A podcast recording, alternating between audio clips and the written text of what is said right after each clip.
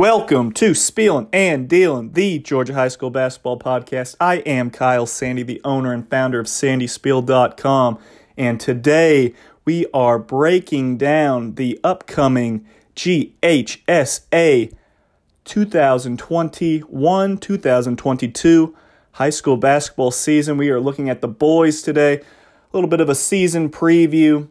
If you've listened to the girls' podcast, you know how this one's going to break down. We're going to run through all eight classifications, quickly touch on the number one ranked team in each classification, then talk about some possible storylines, um, some dark horses, and then we're going to hit on some teams that just missed the top 10 to open up the year. So let's dive right into it. We will start with Class 7A. Number one, Milton. Uh, just came out the other day that they were ranked number two in the nation, I want to say, by MaxPreps.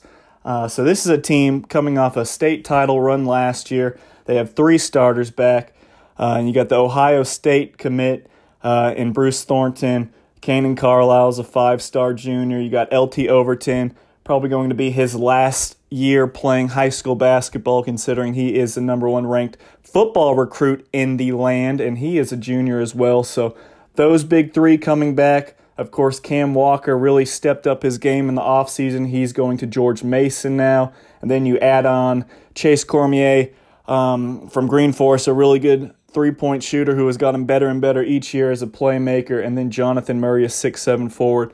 Uh, that comes over from Alabama to um, replace Kendall Campbell, who left for Pebblebrook. So, of course, Milton loaded as always. They have a lot of uh, you know dangerous pieces. This team is going to be playing one of the toughest schedules in the nation. Um, you know, probably the best public, best real high school in the nation. I don't consider Montverde and I don't consider IMG Academy. I don't consider those schools high schools. Those aren't high schools. Those are just basketball factories.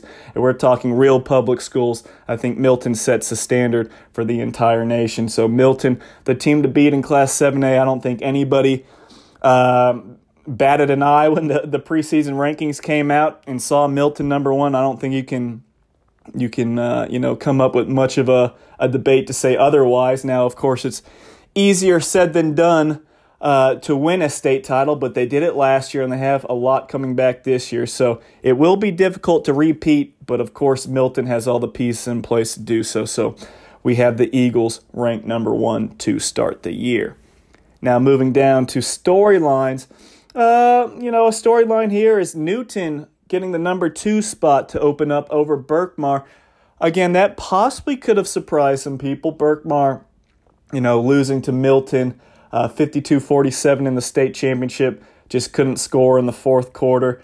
Berkmar has a lot back. I mean, Jameel Rideout has gotten better and better each year. He's an elite guard in the state of Georgia. Obviously, Malique Ewin, 6'10, going to Ole Miss. I think he has lottery pick potential if he can, uh, you know, stay focused and continue to develop. And uh, you have uh, Jamari Hill, who gets downhill, an electric athlete. And then you have the two uh, move-ins that are going to be very important um, Antoine Hearns comes in, and then you have uh, Bryson Blaine. So you got six seven and six five right there that are going to help replace Destin Logan and Darren Alonde, who I think is going to be missed. You know, he's at Life University now, but just his toughness and his resilience on the glass, a guy that was willing to do the dirty work. Uh, I'll be interested to see if Hearns can really replace that. Hearns probably a, a, better prospect for the next level. Probably could do a little bit more offensively, uh, but just the toughness of Alonde is going to be missed. Um, but why Newton over Berkmar? Well, you know, Newton did beat Berkmar last year 58 57. Uh, so that that is something that I guess you could say played into the fact. It doesn't mean a whole whole lot for this upcoming season, but just the fact that Newton has all these guards that just exploded over the offseason. Jakai Newton, uh, a junior that just committed to Indiana. You have Stephon Castle, who's a six-six guard, another guy that's you know on the verge of becoming a five-star prospect. Marquavius Brown, another junior, super athletic, about six four, six five. And then the emergence of MJ Whitlock. I mean, this is a guy that picked up some low major offers over the offseason. Uh, just super bouncy, very good outside shooter. I think he's going to see uh, an even bigger role this year, especially with TJ Clark leaving to go to the overtime elite league, which, you know, obviously that does hurt a little bit, but uh, there is no shortage of talent in the backcourt for Charlemagne Gibbons. I think the Rams are going to be very, very tough. And Whitlock, he was an X factor when they played uh, Berkmar last year, had 20 points in that win. So this is a kid that can really play. But I think what really helps out a lot um, are the, the two impact transfers inside. Daniel Pounds, I think Daniel Pounds really has a chance to explode. I think he's one of the best forwards in the state of Georgia just with his his elite athleticism. Catches any lob at the rim, but he can push the ball. He can shoot the three. He can shoot the mid range jump shot. Obviously, he protects the rim. Averaged, you know, 15 points, close to 10 rebounds per game.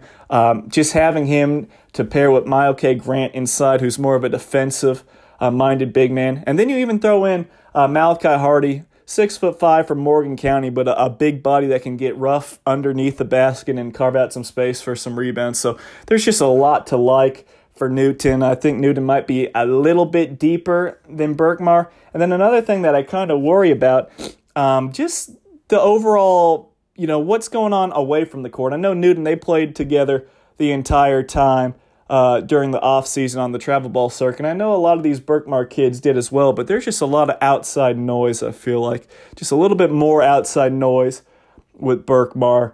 With the uh, you know, don't have to go in depth with it, but just you know, they have a lot of eyeballs on them from a lot of people in pop culture and in the rap world. So there's just a lot of pressure on these guys to succeed, and they can definitely do it. They have the talent to do it, but I do kind of worry about is that a little bit too much? Will there be too much in their ear? I think they can block it out, but I, I do like Newton to start the year. But of course, anything can change. Uh, but that's why I'm going with the Rams. I just think I like the chemistry, and I just think they might be a little bit more tight knit right now. Moving on to some dark horses in the classification. Uh, I'm going to start with number six, North Gwinnett, and then number seven, Archer. Uh, both teams great defensively. Uh, you're talking about Archer as a team that's very unselfish. They just have to uh, make sure they they don't get into any scoring lulls. I know that that really hurt them in their losses uh, last year when they lost to Berkmar and Norcross multiple times. They they only average over just over 42 points per game. You got to score more than that, but they are very good at setting the tone defensively. And, um, you know, North Gwinnett, they do the same. I think North Gwinnett probably has some more offensive firepower, so they could probably avoid those lulls. Um, and, you know, they, they did it against Norcross when they held them to 37 points in the Sweet 16. But North, uh, North Gwinnett, they've been getting better each and every year. Um, you got a guy in RJ Godfrey that is getting all these high major offers, just cut his list down to what, five or six schools that he's going to choose from. Uh, that's a double double machine inside that's going to control the paint. Uh, you add in Deterius Clayton, that's a, a, dynamic six seven four that can score a little bit inside and out. Uh, Thomas Allard is a six six shooter. Uh, so there's just a lot, lot, lot going on in the right direction for North Gwinnett. This is a team that that won the region last year. Uh, they've improved from three and twenty two to eleven to 15, uh, 18 and twelve to then twenty one and eight last year. So they're the team to beat, I feel like, in that Region 8. Um, both those teams, like I said, Archer and North Gwinnett. Archer, uh, a senior laden group, and North Gwinnett, very experienced as well. I just like their defense and how tough they can get with these, you know, maybe teams with a little bit more firepower, a little bit more big name players. Uh, but I do like the culture that both of those programs have. And then for teams that just missed the top 10, I'll touch on, looks like I got three of them here. South Gwinnett might be a little bit of a surprise to be mentioned. They're in that very tough Region 4. Got to compete with Grayson, who's ranked number four in the state, Newton, number two in the state. Um, Parkview has Asher Woods, who's going to be one of the top scorers in Gwinnett County. And then Brookwood has been hitting the transfer market hard. They're trying to uh, get very good very quickly. We will see how that ends up for Coach Wright. Um, but this is a South Gwinnett team that I liked in the offseason. They started 9 and 1 last year. You're looking at them, they started 9 and 1 last year. They flirted with the top 10. They might have even cracked the poll for a week, but then they ended the season 10 and 9. And if you're scoring at home, that's a 1 and 8 finish. The wheels really fell off when they got deep into region play, but they have some very talented players. This is a veteran team. Malik Lech is a very good scorer. Marquin Thompson, if he's still there, that's an athletic, dynamic guard that really stuffs the stat sheet. Uh, six foot five wing Cameron Heathington. I saw him in the offseason. I was impressed with him. And then Michael Carter's about six five, six six, just a rugged forward inside that's going to rebound, going to do what he he has to do. He knows his role. He doesn't need the ball in his hands at all times to be an effective post presence. So I like him a lot. So I think South Gwinnett could be a sneaky team that, you know, they might crack the top 10, they might not. But if they're able to get into the postseason, um, that's going to be a tough group to contend with in the first round. Next up, McEachern, 24 and 5. Mike Thompson is gone. Tremaine Ankrum is in as the head coach.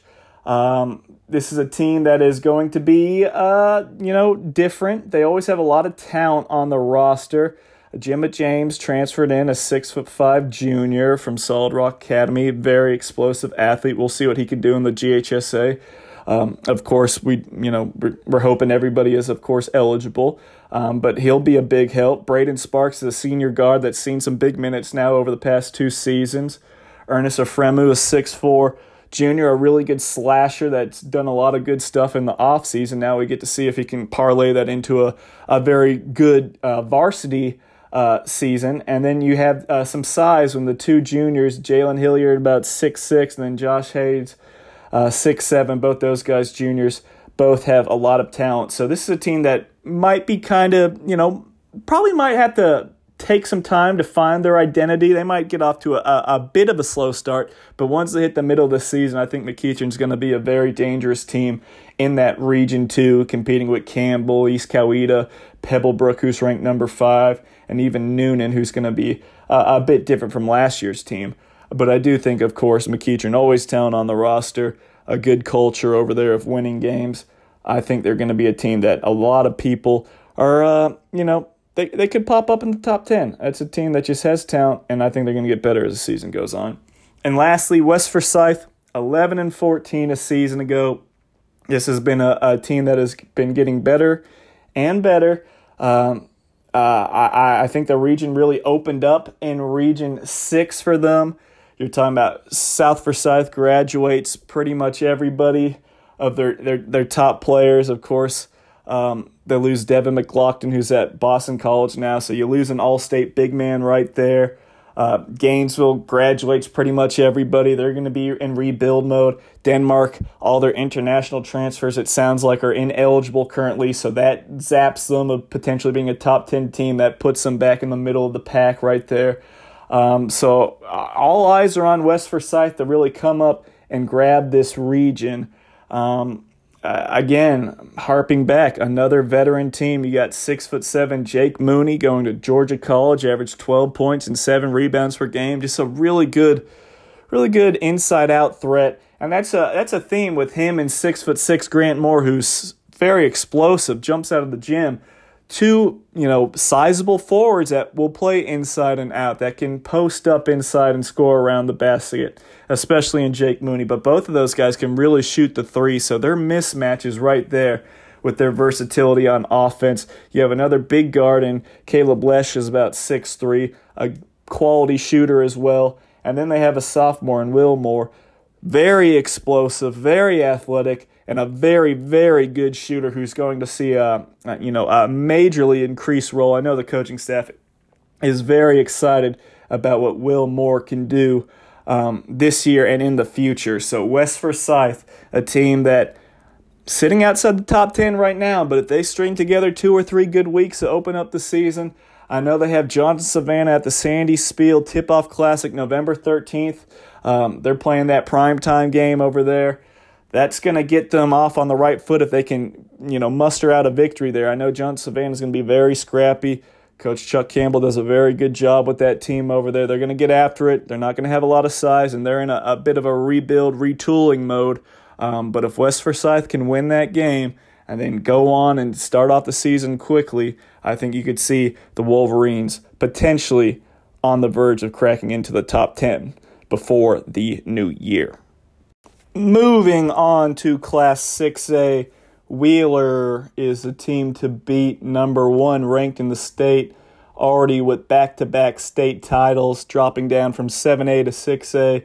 Uh, that was not very difficult for them. I know they lost the one game to Kell, but other than that, Wheeler pretty much had their way with that classification. Now, I don't think Wheeler is necessarily quite as strong as last year just because they do lose Caleb Washington and Jaheim Hudson. You got a kid going to Dayton, a kid going to Georgia State. Uh, Hudson was just such an anchor defensively and was just just so good and I don't know how, but I I just somehow feel like he was underrated. He was a terrific player.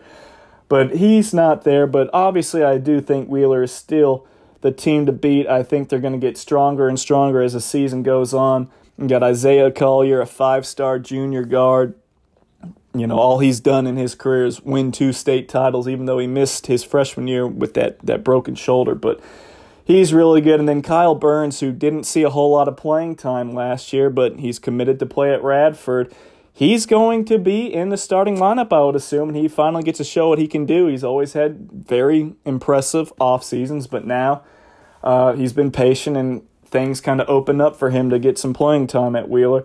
And then, you know, you got Claire Samir, transfers in a six-seven sophomore from Osborne, a good shooter that has a high upside. Jelani Reynolds transfers in from Marietta, six foot six. Cameron Brown, six nine, transfers in from Maize. So Wheeler always hits a transfer market, no surprise there. And then you had the junior Arrington Page, um, another about six eight, six nine, really looks the part. I expect him to see a lot more uh, playing time this year, really kind of fill in for the role that uh, Jaheim Hudson left behind. So I could see Page really being a breakout candidate, not necessarily putting up the same type numbers that Hudson did, uh, but just being very key for Larry Thompson inside, a coach that really does a great job developing post players and playing inside and out, and of course, harping on uh, a tough nosed defense.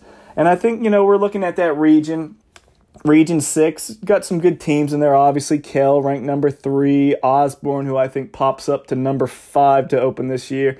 I think the region is top heavy this year. Last year, we felt like, man, there's maybe five or six really good teams, and that means, you know, two teams are going to get left out of the postseason, and that's what happened. But this year, I think it's more concentrated toward that top three being the, the best of the best, and then everyone else kind of scrapping for that four spot. Um, so I think Wheeler definitely will be tested multiple times, especially between Kell and Osborne. Um, but I think the rest of the region is just not going to be strong enough to compete with them. But with that being said, Wheeler, number one ranked team in the state. Until someone knocks them off in 6A, it's hard to pick against them. Storylines. Um, who can stop that three-peat? Now, number three, Kell, they have the size this year, but don't have the same experience that they had last year at the guard position. Obviously, Scoot Henderson uh, left for the G League, so he's gone. Um, Dylan Cambridge, not necessarily a guard, maybe more of a wing forward type, but I, I love how hard he plays. He's explosive, um, getting to the basket, plays above the rim, just brings great energy and is uh, you know extremely, extremely tough to deal with. I think you're going to see Aaron Smith, a six foot five wing forward type as well. Um, you know, if he stays healthy, he's a really good double double type player. And then Paris Johnson, I think he's a you know a six foot four junior. He has a chance to really uh, take on more of a, a scoring load this year. I think he's ready for that. I, he looked pretty good in the offseason when I saw him, especially at the Kennesaw State team camp.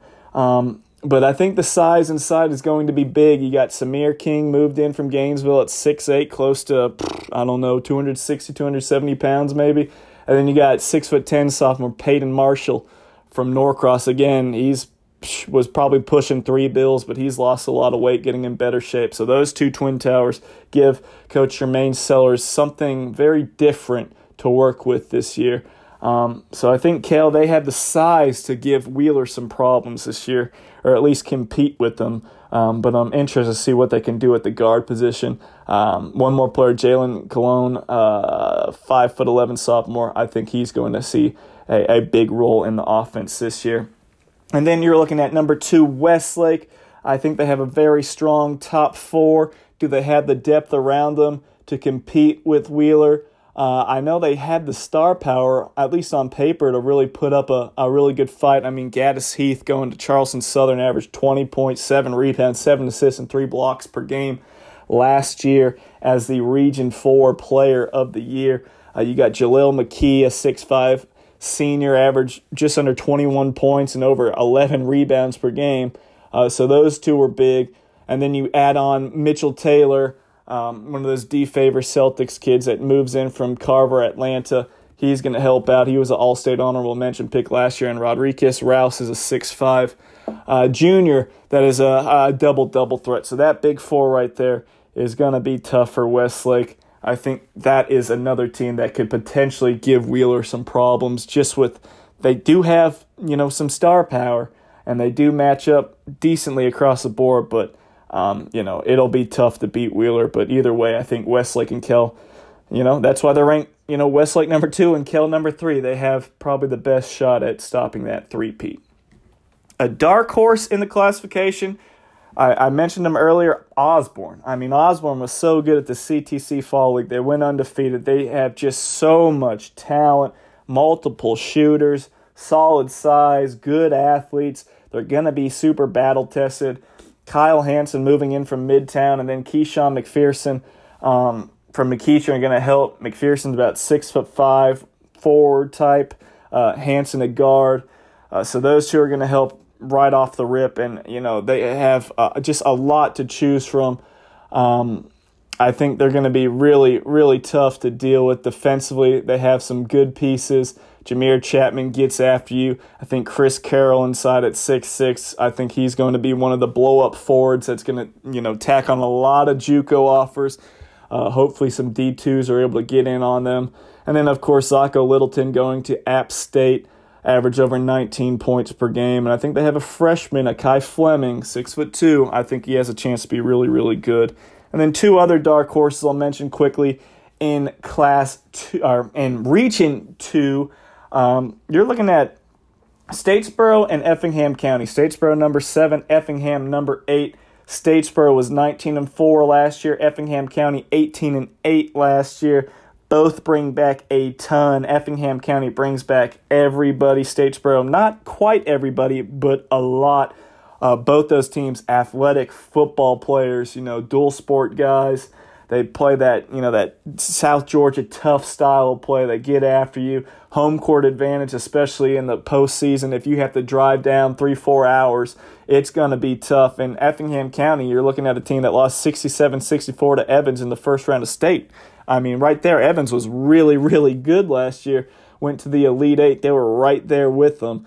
Um, Keon Wallace, six foot three powerhouse football player, co player of the year in the region, gets down here. Then his brother Kerry Wallace, six three senior, more slender but a very good outside shooter. And then Statesboro, they just have a lot, a lot, a lot coming back. Very deep team, uh, led by the Region Two Offensive Player of the Year, five foot eleven senior Albert McKell um, really good. And then, you know, they got Leslie Black inside if he continues to come back from the football field, a six foot six junior now. So just a lot of toughness, a lot of pieces, and like I said, home court advantage. Going to be tough to win down there if you play either Statesboro or Effingham.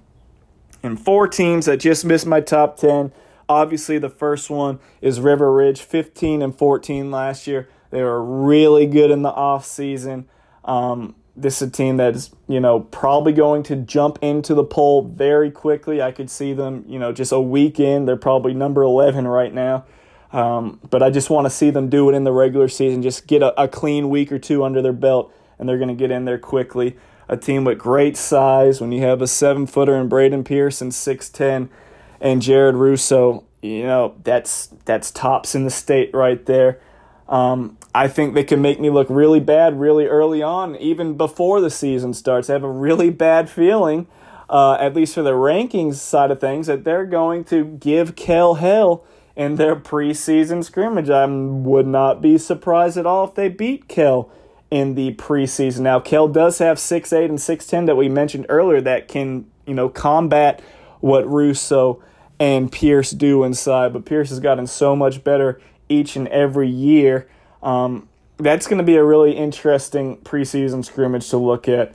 And you know the the one thing I'm, I want to wait on with River Ridge, and you know before we touch on this point, let's go back and you know talk about River Ridge and Kell. They played in the postseason last year. It was 58-56 in the first round. Kell barely snuck by, and that's when they had Scoot Henderson. So if you think um, is going to steamroll River Ridge or anything like that. That's probably not going to be the case. But going back to what I wanted to talk about it's just the consistent guard play. That's just what I want to see. River Ridge, the consistent guard play. That's the one thing. When it gets deep into games, do they have the guard play that can make enough plays, especially when you're playing like an Isaiah Collier, a Kyle Burns, or some of these other, a Zacho Littleton, some of these elite guards, a Gaddis Heath, uh, a Mitchell Taylor at Westlake? Do you have the guard play that can combat that and really get the job done? Um, they have, you know, Trey Hops is a, a solid passer, a really good passer. Um, David Hansraj is a very good scorer. I think he's getting better and better.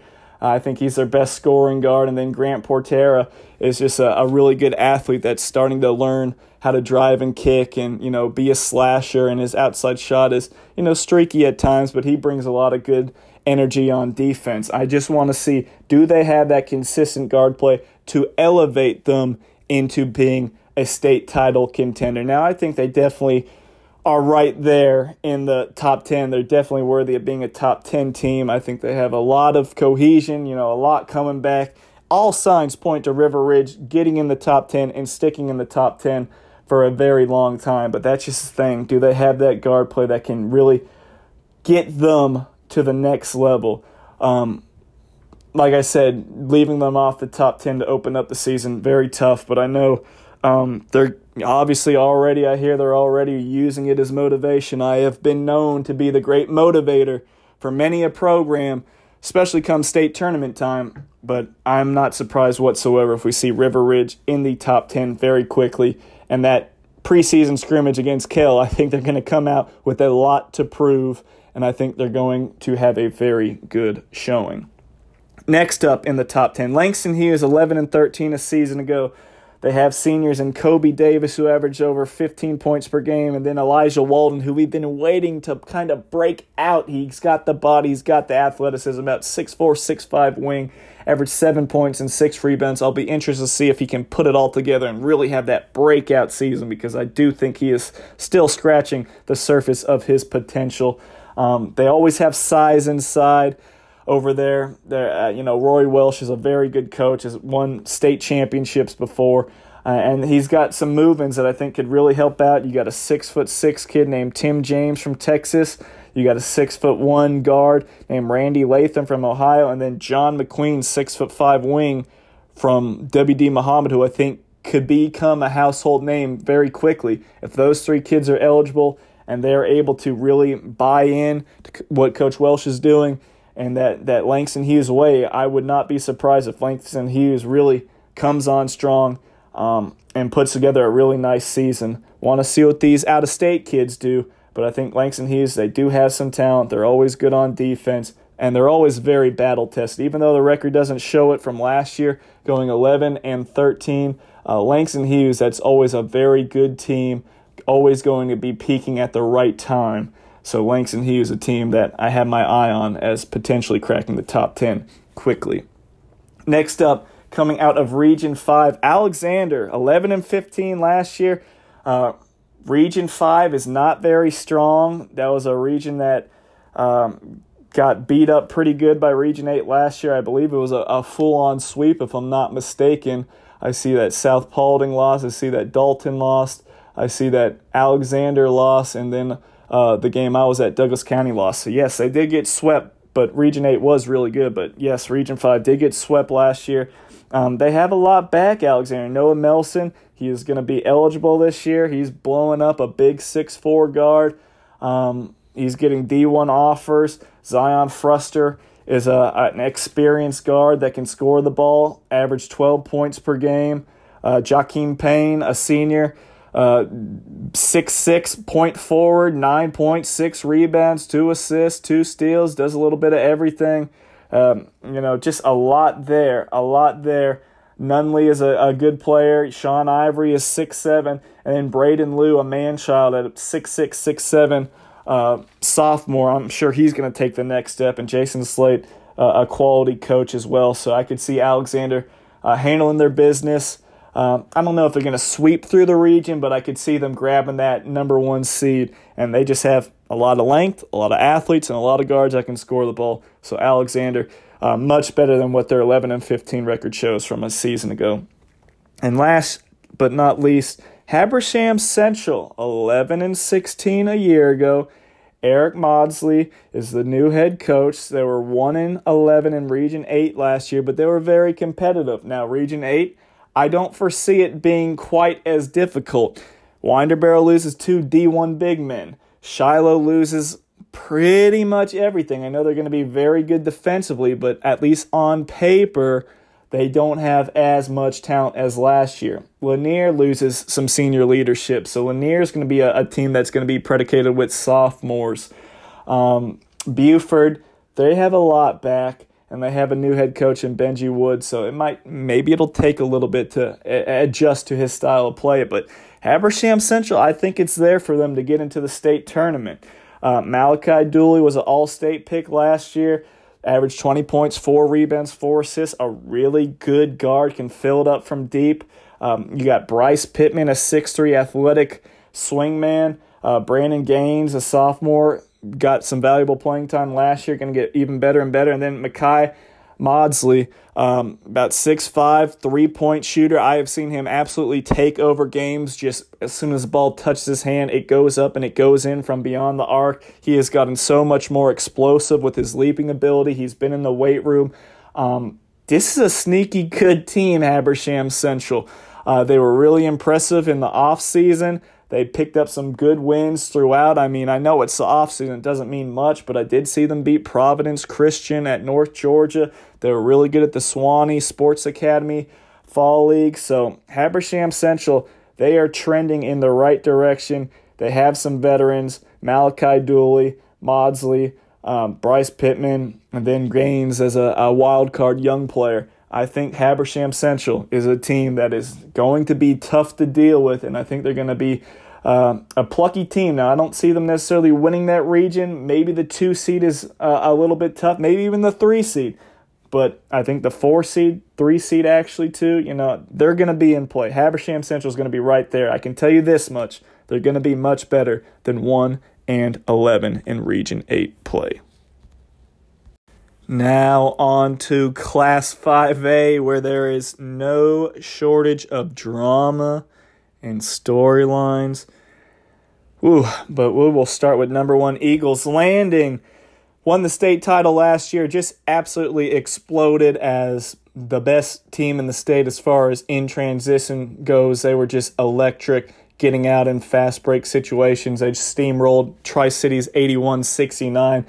The score was a lot more lopsided than that before Tri Cities kind of cut it close in the second half. Um, but they were just dominant, won by an average of over 28 points per game in the postseason, 29 and 1 a season ago. Um, obviously, it all starts with the junior David Thomas and then the senior AJ Barnes, just two powerhouse players that are just so good at what they do. Thomas, a three level scorer, fills a stat sheet, gets after it on defense. And then Barnes just attacks, rebounds relentlessly, plays above the rim. Is just a monster to deal with when he gets ahead of steam and gets downhill. Um, but what I'm looking for this year with Eagles Landing is the improvement of Jordan Fordyce, a senior, six foot four, had a really nice off season and had a really good second half against Tri City. Scored all 15 of his points in the second half, so he was a, a nice key player there. Um, so I'm looking for the improvement of him. And then six foot five junior Kenneth Brayboy, a long armed athlete. I think his improvement and you know getting a bigger role this year, getting more experience, is really going to help Eagles landing. Um, going to be interesting to see if they can quite repeat what they did last year. They have all their key key pieces back. I know they lose some senior guards and some multi-sport athletes, uh, but Eagles Landing is definitely the team to beat. Now, storylines, uh, transfers in Region 3. Last year, Region 3, we had three or four ranked teams um, almost at all times, it felt like, in the rankings a season ago. This year, we're talking about Region 3, and we're talking about transfers, a dirty word that always seems to get me in trouble somehow. Me, well, I don't even know but transfers where we had almost 200 of them this offseason. A lot of them, or a lot of the big ones, happen in Region 3. Will they be eligible? Jonesboro, AJ Horton is in from McEachern, and Cayman Brown is in from Lovejoy. Adrian Campbell is back at Jonesboro after spending time in Texas a season ago.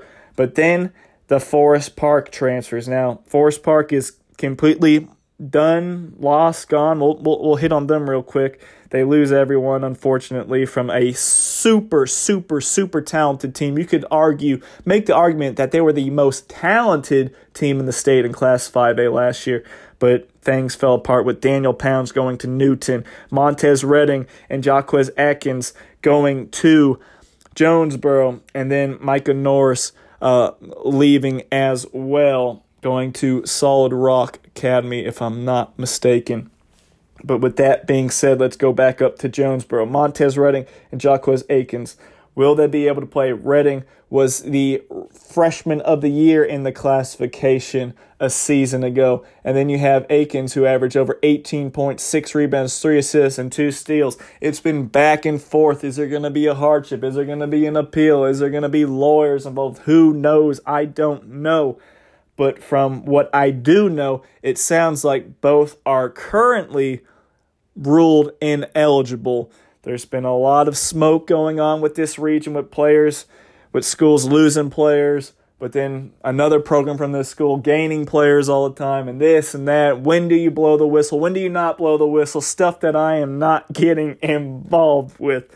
But with that being said, that could potentially decide or help decide or help determine what happens come February and March if Jonesboro has Montez Redding and Jaquez Akins, this team is super stacked up. I mean, you got Dan Mailman, a state championship winning head coach that is all about toughness and defense and accountability if you add all those guys into what they already have from last year's Sweet 16 team, which is Devon Rainey, who's getting better and better, a junior, 6'4 guard, average 12 points per game. You have a 6'7 senior in Giannis Woods, 8 points, 9 rebounds per game. And you have a, a handful of other guards that kind of fit in and did the dirty work. Chadrick Bernard and Lathan Minifield, if those two are still there, both those guys average 6 points three rebounds, over three assists per game. So you have a lot of experience coming back if you have those Forest Park transfers eligible, that is going to be pretty darn big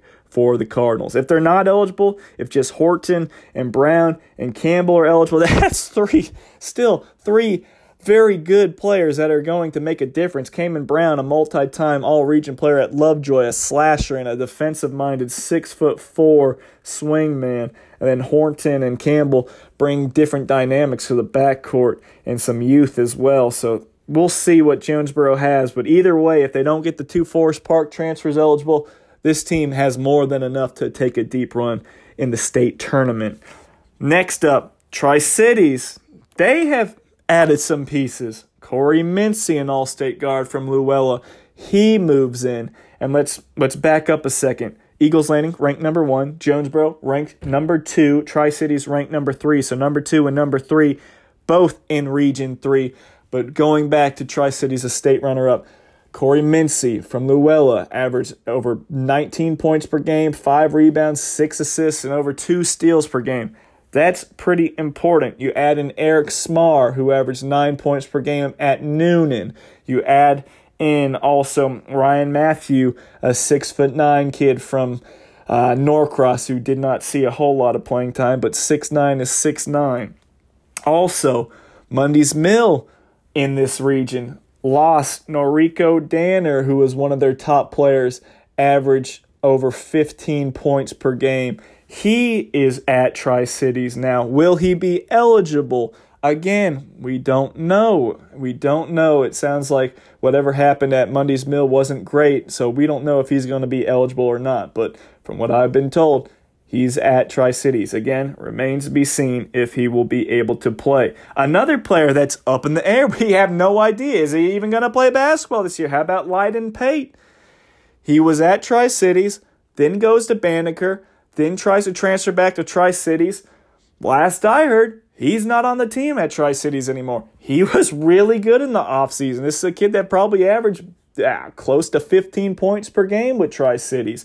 Who knows if he's there? I don't think he's there. I don't know where he's going to end up. Who knows? That's someone to kind of keep an eye on if he resurfaces as an eligible piece somewhere. But either way, even not even having to talk about all these transfers, Tri Cities, they're not ranked this high just because of the transfers. They have Simeon Cottle, a six foot one Kennesaw State commit, a great point guard that's going to showcase his scoring even more this year. A really good playmaker, just a heady player, crafty, smart passer. He's really good. So he's going to be that cornerstone for Coach Omari Forts, who is one of the best coaches in the entire state. So he's going to have him to lead the show. It doesn't matter who's next to him or not. He'll be just fine. Um, Kendon Wilberg, a five foot ten junior, I expect him to see more playing time, and then six foot nine senior William Norwood. I expect him to be at Tri Cities as well. Still, he could see a little bit more PT as well, but it's all always I feel like about guard play at Tri Cities. They graduate so much from last year's team, but they do have a lot of talent back on the roster. So that is a storyline to keep an eye on eligibility in Region 3, it's going to determine a lot in Class 5A. Now, a dark horse in Class 5A. Let's go with number six, Clark Central. They were a dark horse last year when they kind of caught fire and eh, flew under the radar, but they made it to the Elite Eight. They finished 20 and 7, but they were doing it with a bunch of football players, which usually, you know, multi sport guys like that sometimes it's tough to win with just multi-sport guys, especially when you're in class 5A, when you're in class 2A or class 3A. It's more expected, but at a bigger classification in class 5A when you're really a lot of your top dudes are football guys, eh, you know, it's it's kind of different, but Clark Central very tough. Uh, Dr. Stefan Smith, the region coach of the year in Region 8, um, he has a lot to work with this year, I feel like. They're going to be a tough team. The Gladiators, um, they have Tyson Jones, a six-eight junior that moves in from Evans. He could be unleashed this year and could kind of have a breakout season. You have Roderick Jones, a senior that transfers in from uh, Monsignor Donovan, where he averaged 22 points, five rebounds, six assists, four steals per game. Now, obviously, the level of competition is much, much weaker in that league than it is in the GHSA, but you average 22 points per game, you must be doing something right. He's going to be a potent offensive piece. Now, I don't think he's going to recreate those same numbers, but he's going to be a kid that can score the ball for the Gladiators. And then also, we're, uh, we're looking at guys like Antonio Jewell, a real small guard, maybe 5'5, 5'6, but he's a spark plug. And then Lamar Haynes, I really liked what I saw from him, a 6'3 senior uh, a wing forward type guy that crashes the board, plays with huge energy, plays bigger than his size. I like him to play a key, key piece for Clark Central. And let's be honest, you're in Region 8, where I think Region 8 is is is better. Uh, but you know it's a it's a winnable region. It's very winnable. You're looking at Walnut Grove, who comes in at number seven this year. They had a lot of transfers move in and a couple pieces left over, so Walnut Grove's going to be uh, quite competitive, but they were just 10 and 15 last year. And outside of Walnut Grove, you have Loganville, who was 15 and 9, but they peaked a little too soon last year. I think they're going to be they'll be in the mix this year. But other than that, Johnson Gainesville, no. Jackson County, I don't foresee that happening. Greenbrier, um, they could be a state playoff team, but do I see them winning that region? I don't think so. Then Apalachee still a team that is kind of figuring themselves out, and then Eastside as well. They they lost some seniors, so I, I do think it's it's up for grabs. I do think Clark Central could be in a good position to take care of business and win that region. Now let's talk about some teams that missed the top ten. Chapel Hill, they're they're being very mean to me on Twitter. They're saying it's personal. It's not personal at all. About Chapel Hill, eighteen and eleven, not making the top 10 to open up the season. I got to see what they can do. Chapel Hill, they always have a lot of talent, um, but they need to replace Micah Bell and KJ Doucette. Both those guys, that's uh, roughly over 30 points per game uh, this year. We know Shy Shannon is very athletic. Can he lead this team offensively? We know Kelvin Hunter is an intriguing prospect.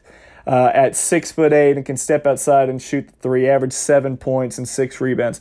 Can he carry the load inside? Chapel Hill always has guys. They always have guys. But even last year, it took till the state playoffs for this team to peak and really reach their potential. I think they made it to the final four before they ran into that buzzsaw against Eagles Landing, losing 91 to 49. But Chapel Hill, yes, I know they have talent. And yes, they were a team that, like I said, they're probably number 11 right now on my uh, top 10 list, but I want to see what they can do. Makai Bell is not there. That was you know, an X factor. KJ Doucette was another great player. You lose a lot of important pieces, and you know, I want to see if they can find some guys to step up because I know it was just one game, but I saw them in the GBCA against Windsor Forest and they got just blasted. And that doesn't mean a whole lot in the grand scheme of things, but it looked like a team that was still trying to figure out their, their identity and they might have it figured out by now or like it did last year where they you know they had Bell transfer back in it might take until maybe the middle of the season until they start to gel and kind of figure out their groove. But for now Chapel Hill I got to see it before I just put you in the top 10 next up Mundy's Mill 13 and 9 those transfers hurt uh, Bryson Ogletree he's supposed to still be there. That's a kid very athletic uh, can fill up the stat sheet does a lot of stuff um, for Mundy's Mill. Then Henry Dodell uh, transferring in a very good shooter. He will provide some more um, offensive firepower. And then uh, you're looking at this team that always has some size inside. The Tigers will always have some big dudes that can protect the paint and score around the basket. But they're in that tough region three. You're competing with Jonesboro and you're competing with Tri Cities. You're behind the eight ball right there. So you're looking at a three or a four seed. And I think a three or four seed is very, very doable. At Woodward Academy should be way down this year. Um, Banneker, Creekside, Drew, you know, those are teams that haven't really been able to put their stamp on the state lately. So Mundy's Mill, they're sitting at a potential three seed right now if everything – um, you know, pans out how maybe it should. Uh, so Mundy's Mill, if they can beat up on the rest of that region and kind of hold their own against the top two, I think they could be a team that could crack the top ten. And lastly, Jones County, eleven and ten a season ago. They're in Region Four.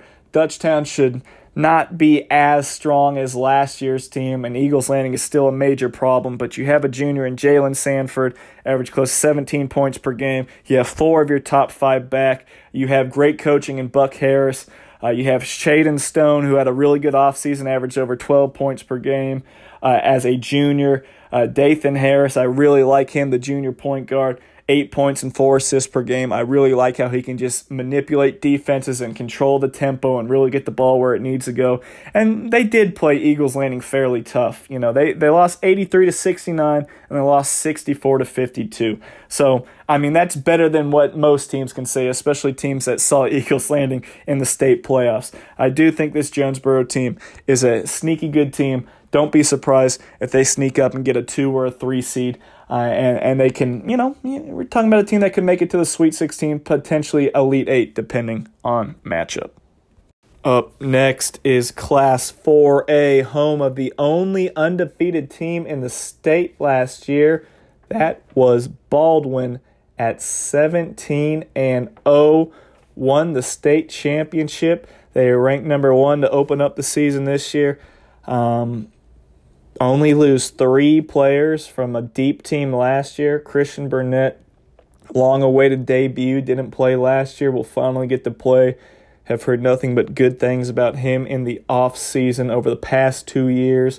They have a super strong junior class: Jacoby Nixon, Rudolph Satcher, Shatavius Hogan. Um, Anthony Webb is a very good coach. He's been able to get the job done. He's He's won a lot of games at Hancock Central. He's won a lot of games at Baldwin now.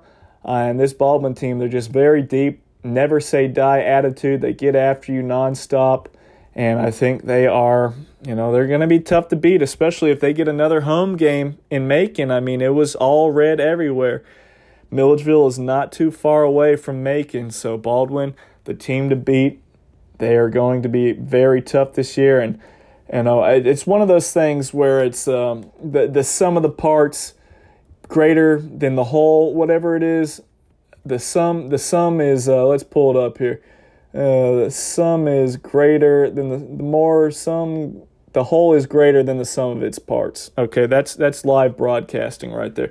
The sum is greater than the whole is greater than the sum of its parts, and that's what Baldwin is, and that's why uh, you know, you might not see five Baldwin players on all state preseason or anything like that. This is a super balanced team. When everyone's getting theirs and averaging eight points and nine points, it doesn't matter who eats because every mouth is getting fed. And when you have a team chemistry like that where they care about winning over individual stats, that's what you see from Baldwin last year, and that's how they won a state title, just using a deep a deep rotation of, you know, maybe it's Hogan one night, maybe it's Nixon the next, maybe it's Burnett, maybe it's Satcher. They take turns leading the team in scoring, and that is why the whole is greater than the sum of its parts. Next, let's talk about storylines. Well, we talked about 4A being wide open a season ago, and uh, it definitely is wide open again this year. Um, I think you know, the depth is what separates the top three for me. Baldwin, we just talked about. Very deep. They'll play 10 guys. And then you look at number two, McDonough. Very deep with a lot of guards, a lot of very good guards that can get after you and do a lot. Uh, Amon McDowell is very tough. Um, some other guys that they have are very good as well that can really, you know, change the pace. Davion Thomas is going to be eligible this year. I think he is going to play a huge role and could be an all-state guy right away. Um, you're talking about Avante Nichols transfers in from New Creation Christian, jumps out of the gym. Um, just so much to deal with just at the guard position alone. Then you look at number three, Spencer. This is a team that has gotten nine transfers over the past two seasons. Their depth is more so with the bigs. You got Jaylene uh, Drake that transferred in from Jordan, 6'7, 245 pounds. You have James Smyer, 6'4, 215 pounds. Sean Hollis is in from Chattahoochee County, 6'4, 210. Even Vashawn Moody is 220 pounds at 6'1. And of course, all those guys pair around Tyson McDaniels, a 6'7 junior, who I think has a chance to be one of the best players in the entire classification if he's just put in the proper position and is able to grow sometimes you know playing in that that that style of play where you're you're on for 2 minutes and you're off for 2 minutes and you know subbing in and out can sometimes hurt the stats but I do think Tyson McDaniels is a future D1 player. But that's what really separates the top 3 teams I think is just the depth with Baldwin, McDonough and Spencer. A lot of athletes, a lot of good guards Spencer more so on the big side with uh, talented big fellas, um, but a lot of depth is what I'm looking at in Class 4A. A dark horse in Class 4A, number six Cedar Shoals. I love the big three they have coming back. Kashik Brown, reigning Region 8 Player of the Year, average over 21 points per game. Jardavian Colbert's a tough, undersized guard that comes off the football field. And Elijah Curry, really interesting prospect, really looked good in the offseason. This is a tough nosed team, an experienced team coming out of a region where, you know, they're, they're going to be battle tested. North Oconee is ranked number eight in the state to open up. They got some shooters, they got some solid size around the rim that rebounds. Jefferson always is in the mix uh, with a great, you know, head coach and Kevin Morris, very good. Um, they're looking at Chestatee, a team that could really see a bump this year outside shooting and a couple pieces that moved in. And then you have Jamie Brooks added to the bench, going to bring a lot of scouting, a lot of X and O's that's really going to help Coach Plemons in his first year as a head coach. So you're looking at a good coaching staff with a team that's starting to buy in. So Region 8 is going to be sneaky good this year, sneaky good this year. But Cedar Shoals, I just really like this team. Uh, Dreco Thomas, a really good head coach. He's been to the state championship numerous times. He's he's he's almost tasted it. He's he's got it, you know, he sniffs it, but he hasn't been able to taste the state championship quite yet. He hasn't taken a bite out of the big peach. He's getting there. This who knows, possibly could be the year. I mean, they were 20 and 9 a season ago and they were a very good team. Um, they fell short in the Elite 8, lost by 20 to Westover. But this team is always in the hunt And Cedar Shoals is going to be right there with that devastating big three led by Kashik Brown. Undersized guards, but really tough, really tough to stay in front of. Teams that just missed the top 10 in Class 4A, Marist could be a surprise to some, 7 and 13 a year ago, but boy, do they control the pace and do they grind you into dust defensively. Allowed just 47 points per game, played a very tough schedule last year. They actually swept Mays 3 0 in the three games they played. They swept Mays. Um, Mays currently ranked number seven in the state, and they took care um, took care of Mays, and they, they were a thorn in their side. Uh, Mays did not score 40 points once in the three games that Marist beat them. And mind you, this they beat them all three games by double digits. They beat Mays uh, by 12 points, they beat them by 15 points, and then they beat them by 17 points. So Marist, they have something to say, and they have a good amount coming back. Um, you're looking at Luke Harpring, sophomore, obviously the son of Matt Harpring, who played in the NBA for many, many years. You got a junior in Jesse Gaines, a solid guard. A junior in Ben Ritger, a solid wing type player. A junior in Grant Erickson. I really like his physicality around the rim. He can score with his back to the basket. Only about 6'3, 6'4, but plays bigger than his size. That's a good core right there. But then you add in the Ledford t- brothers, almost twins, the Ledford twins, brothers. Uh, six foot four junior, Garrett Ledford was a GISA All State pick at Brookwood a season ago. He brings some athleticism and some playmaking. And then the sophomore Davis Ledford. So those two brothers, they add them into the mix at Marist. I don't think Marist is going to struggle to score quite as much as they did a season ago. I think the War Eagles are a team that could sneak up on some people, and obviously, you have to be ready to play some long possessions because they are going to defend at a high level. Next up, Jenkins, 13 and 9. Team coming out of that really small Region 3, just four teams. So they're going to be in the state playoffs no matter what. They lose their top three, but they do add some big pieces in Larry Pounds, a junior that is, you know, coming over from Groves, always has been a prolific scorer in travel ball the past two seasons. I feel like he's averaged close to 20 points per game. Wiry guard that can really score it at multiple levels.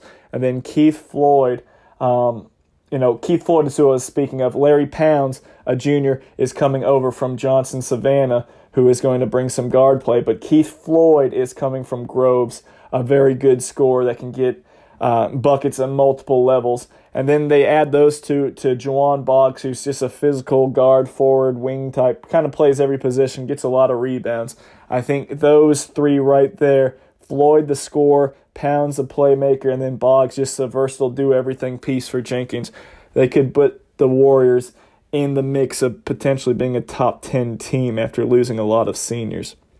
And then lastly, Central Carrollton 18 and 11. I liked what I saw in the CTC Fall League. They're playing in Region 7. I think they should be better than all those teams in that region. I know they're going to be more athletic than most of them. Cedartown has some good athletes over there, but JoJo Bell should be able to dominate this region. I sh- I think he should be the early favorite for Region Player of the Year. That's a kid that can get you 20 points, 7 rebounds, 3 assists, 3 steals, and 3 blocks every single night, especially in that region with just how dynamic he is. He can get downhill. He's a really good three point shooter. I think he's one of the more slept on prospects in the state of Georgia.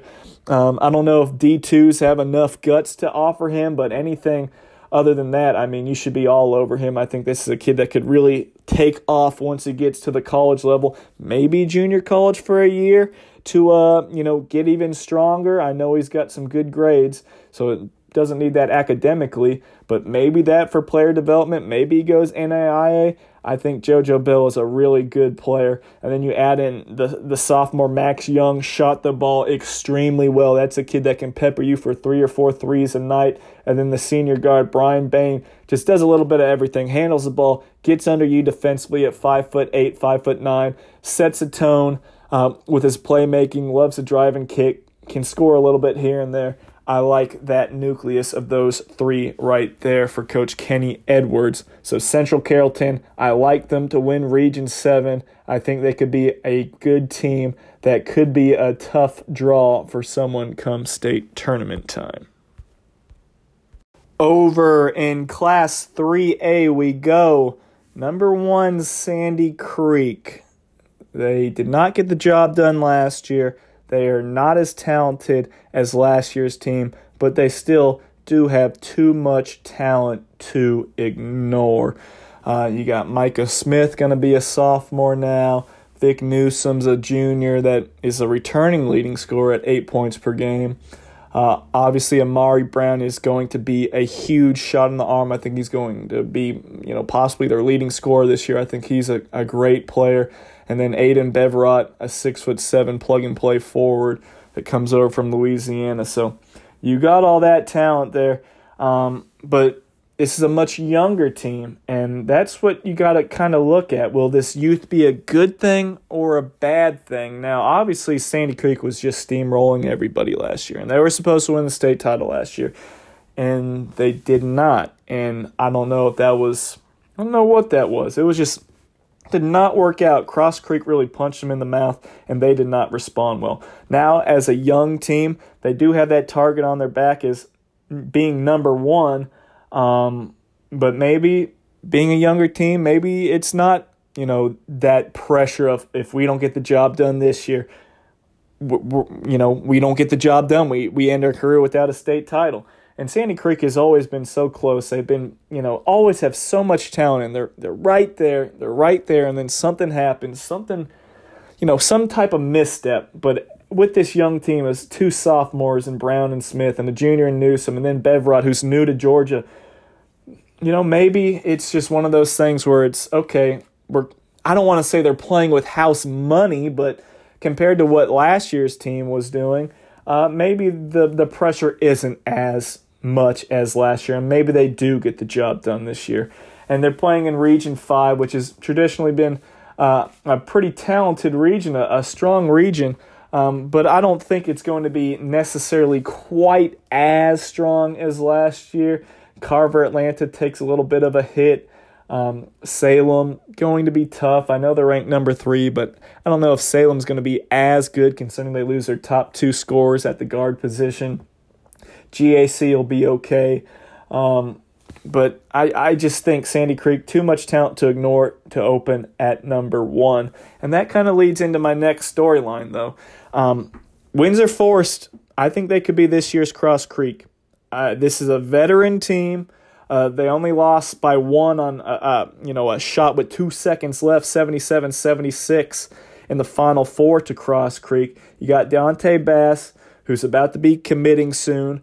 Um, 16 points, seven rebounds a game, a freak athlete.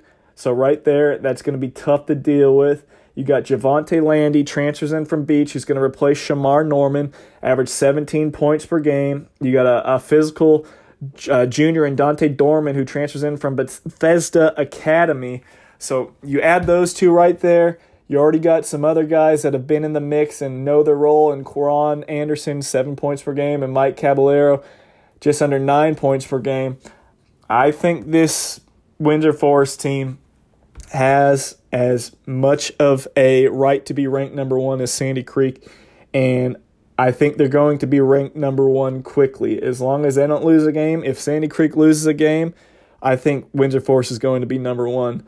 I don't think there's much of a room for error as there was last year, even though Sandy Creek didn't lose many games last year.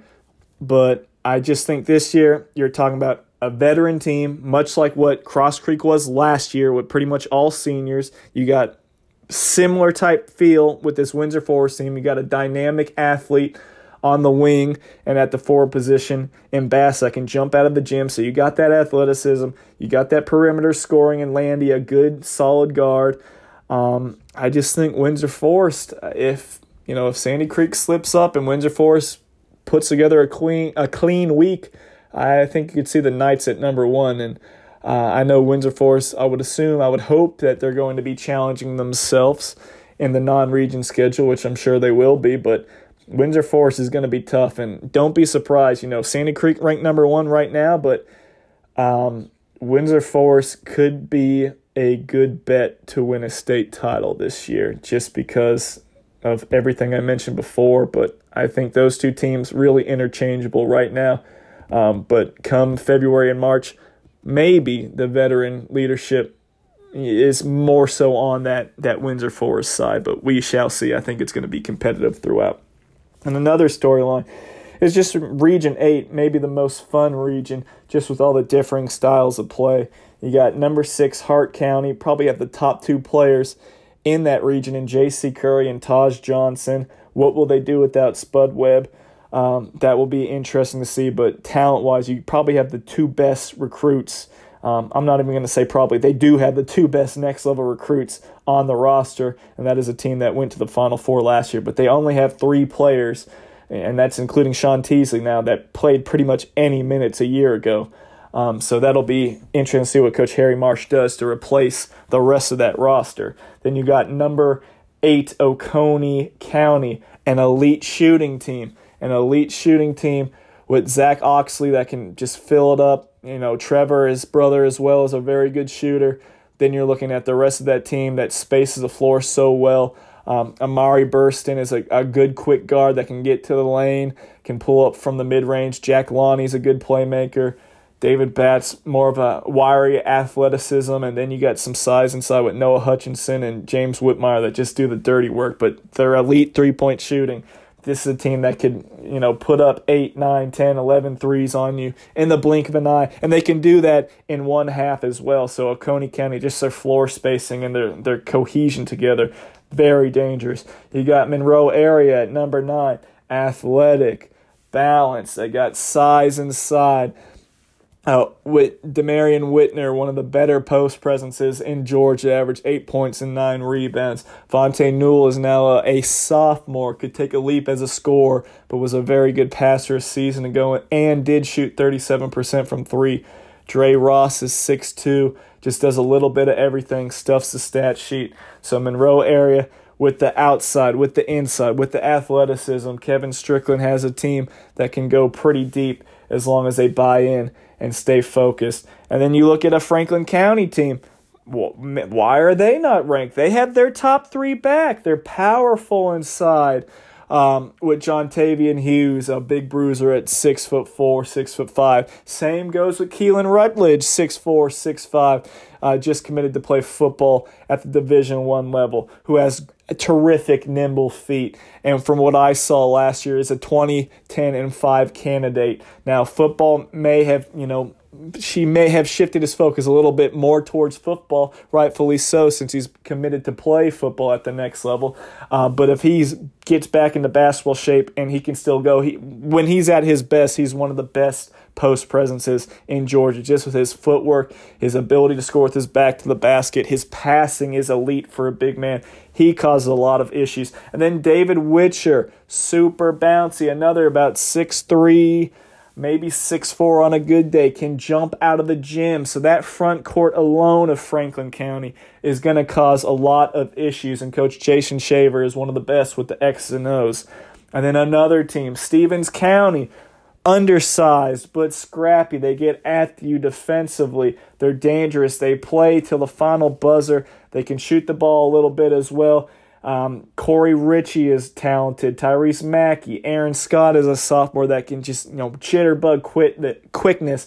Cameron Lacey is a football player that provides some energy at the guard spot, and then the freshman Javin Gordon has some polish to his game. So you're looking at Coach Hughes with a lot of options to turn to right there in Stephens County. So those you know what is that right there? That's one, two, three, four, five teams right there, and then East Jackson they're just going to get beat up on night in and night out, unfortunately for them. But the rest of this region is really good. You could see a lot of teams beating each other, a lot of teams splitting. I think it's going to be one of the more entertaining region standings to watch. And of course, the region playoffs. You could have a number one seed go into that region tournament and, you know, end up slipping to a four seed anything can happen now. You know, it depends on how the, the region lines up. But with that being said, you could see a region, you know, the, the region one, the top seed in that region end up not being the top seed, is what I'm trying to say. So um, it's going to be entertaining. It's going to be challenging. It's going to be leaving one good team out in the cold,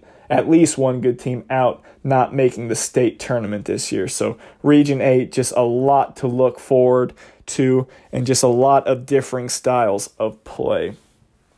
Now, before I go into my dark horse, um, I want to touch on a team I already touched on a little bit, and I see that you know the Twitter and the, the the Facebook isn't happy. But Cross Creek, the defending state champs, twenty five and four. How are they not ranked? People, do you understand graduation? These players aren't here anymore. They lose their top four. Devin Pope, 18 points per game. Corey Trotter, 16 points and 13 rebounds. Richard Visitation, 12 points and 6 assists. Josh Dorsey, 7 points per game. That is 54.2 out of their 67.7 points per game out of the top four alone, not including a couple other seniors that didn't play as much. That's over 54 points that graduated. No, you're not ranked to start the top 10, not ranked in the top 10 to start the season. That make no sense. It doesn't matter that you have other players back. Yeah, you might have some other players back, but if they play two minutes per game, it doesn't matter. You're losing your top four players.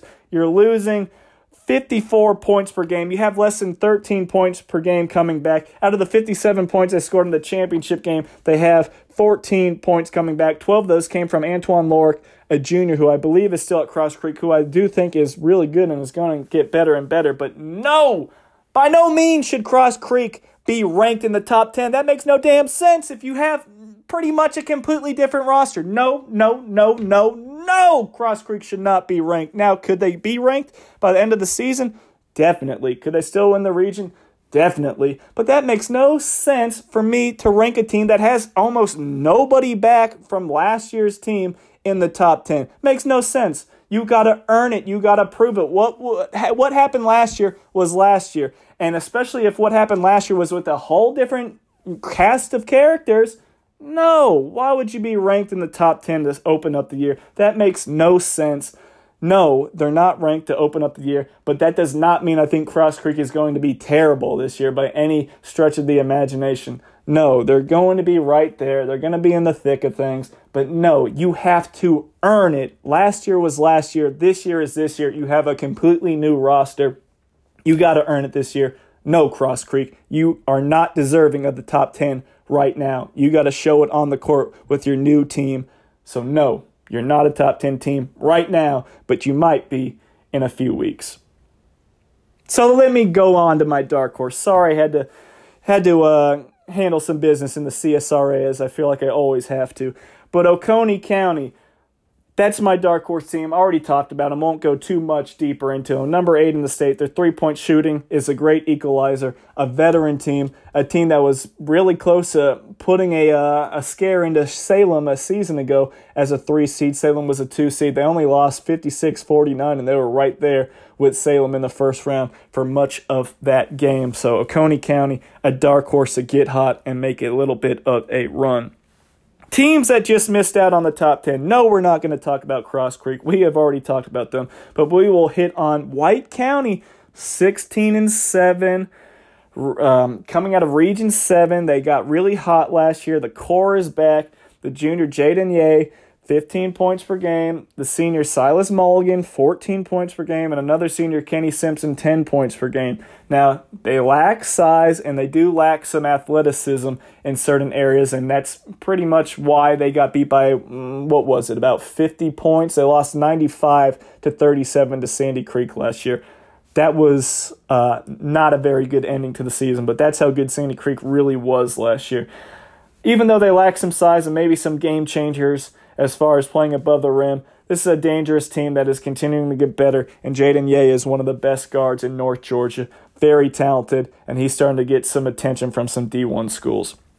Next up, in Region 3, Southeast Bulloch, nine and eight. You know Bulloch County versus Chatham County with this COVID stuff. It was a nightmare. What you can play, no, you can't play this, that, screwing other people up with the the, the schedule. It, it was it was bad, and hopefully they got that stuff figured out this year.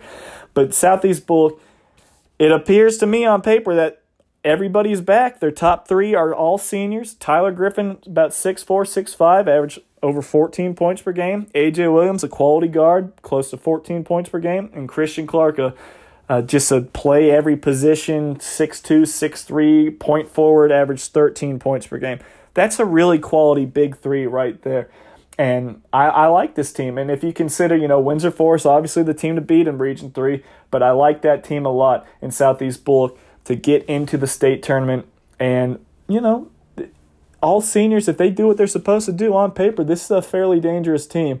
I know they got beat up pretty good in the, the first round last year, 88 43 to Peach County. I'm not sure what happened there, but I do think Southeast Bulloch is a quality team. And next up, I got another team from Region 3, Groves, 9 and 9. Top three are seniors. They're back. Tremaine Johnson, 14 points per game. Ikeen Johnson, a shade under 14 points per game. And then you got the Chipola commit, Gerald Colonel, Colonel, however you want to pronounce his last name, 6'7. 7.3 points, 14.6 rebounds per game. I want to say that's tops in the state, and then 7.8 blocks per game, tops in the state. So you have the the best rim protector in Georgia anchoring that team. Now, can they score enough? That'll be something that remains to be seen. But this is another senior laden group, much like Southeast Bulloch. So Southeast Bulloch, Groves, you're going to be chasing Windsor Forest. Uh, Johnson, Savannah, they are in a bit of a retooling, rebuilding year. You know, Amandre Bowles gone, Jaheim is gone. You know, they, they lose some pieces, but they're going to be well coached. They're going to be scrappy. They do have a couple talented guards that could come to fruition this year. Antonio Baker is really good, averaged 14 points per game last year. Um, but I do think you're looking at, you know, a, a, a group like that Windsor Forest, Southeast Bull, Groves, those are three teams right there that should probably make the uh, the region tournament, and then either Johnson or maybe Beach comes to life. You never know, but. Uh, Groves and Southeast Bulloch on paper, senior teams a lot back. They could be very dangerous this upcoming season coming out of the coast. Down in Class 2A, no surprise, number one team in the state is Pace Academy. Uh, they are going to be quite difficult to beat. They won back to back state titles now. Sharman White continues to add to his trophy case. Um, not going to be quite as strong as last year. Obviously, when you lose Matt Cleveland and Cole Middleton and Madison Durr, that's a huge big three. Um, but you have Josh Reed that's going to be there, going to step up and be the go to guy for them. Average uh, over 16 points, eight rebounds per game going to Cincinnati. Then you also have uh, a sophomore in LJ Moore that's going to improve. Bryson Tiller, six eight freshman, and then the sophomore transfer Kyle Green at the guard spot. So, uh, you know, Pace Academy going to be very difficult to beat. I think the development of their young players is going to carry them throughout the year.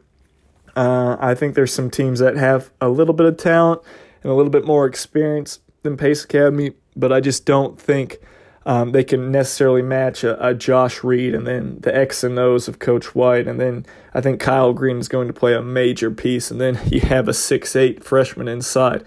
Uh, it, it looks like Pace Academy is definitely the team to beat in Class 2A. Storylines in Class 2A. Who can catch pace? Well, number two, Columbia, is strong on paper, as they were last year. They have uh, two talented veterans in Mason Lockhart, a six foot six post presence that averaged over 13 points and 10 rebounds per game. And then you also have Quay Harrison, about six three, six four wing that can shoot the ball and can get downhill a little bit.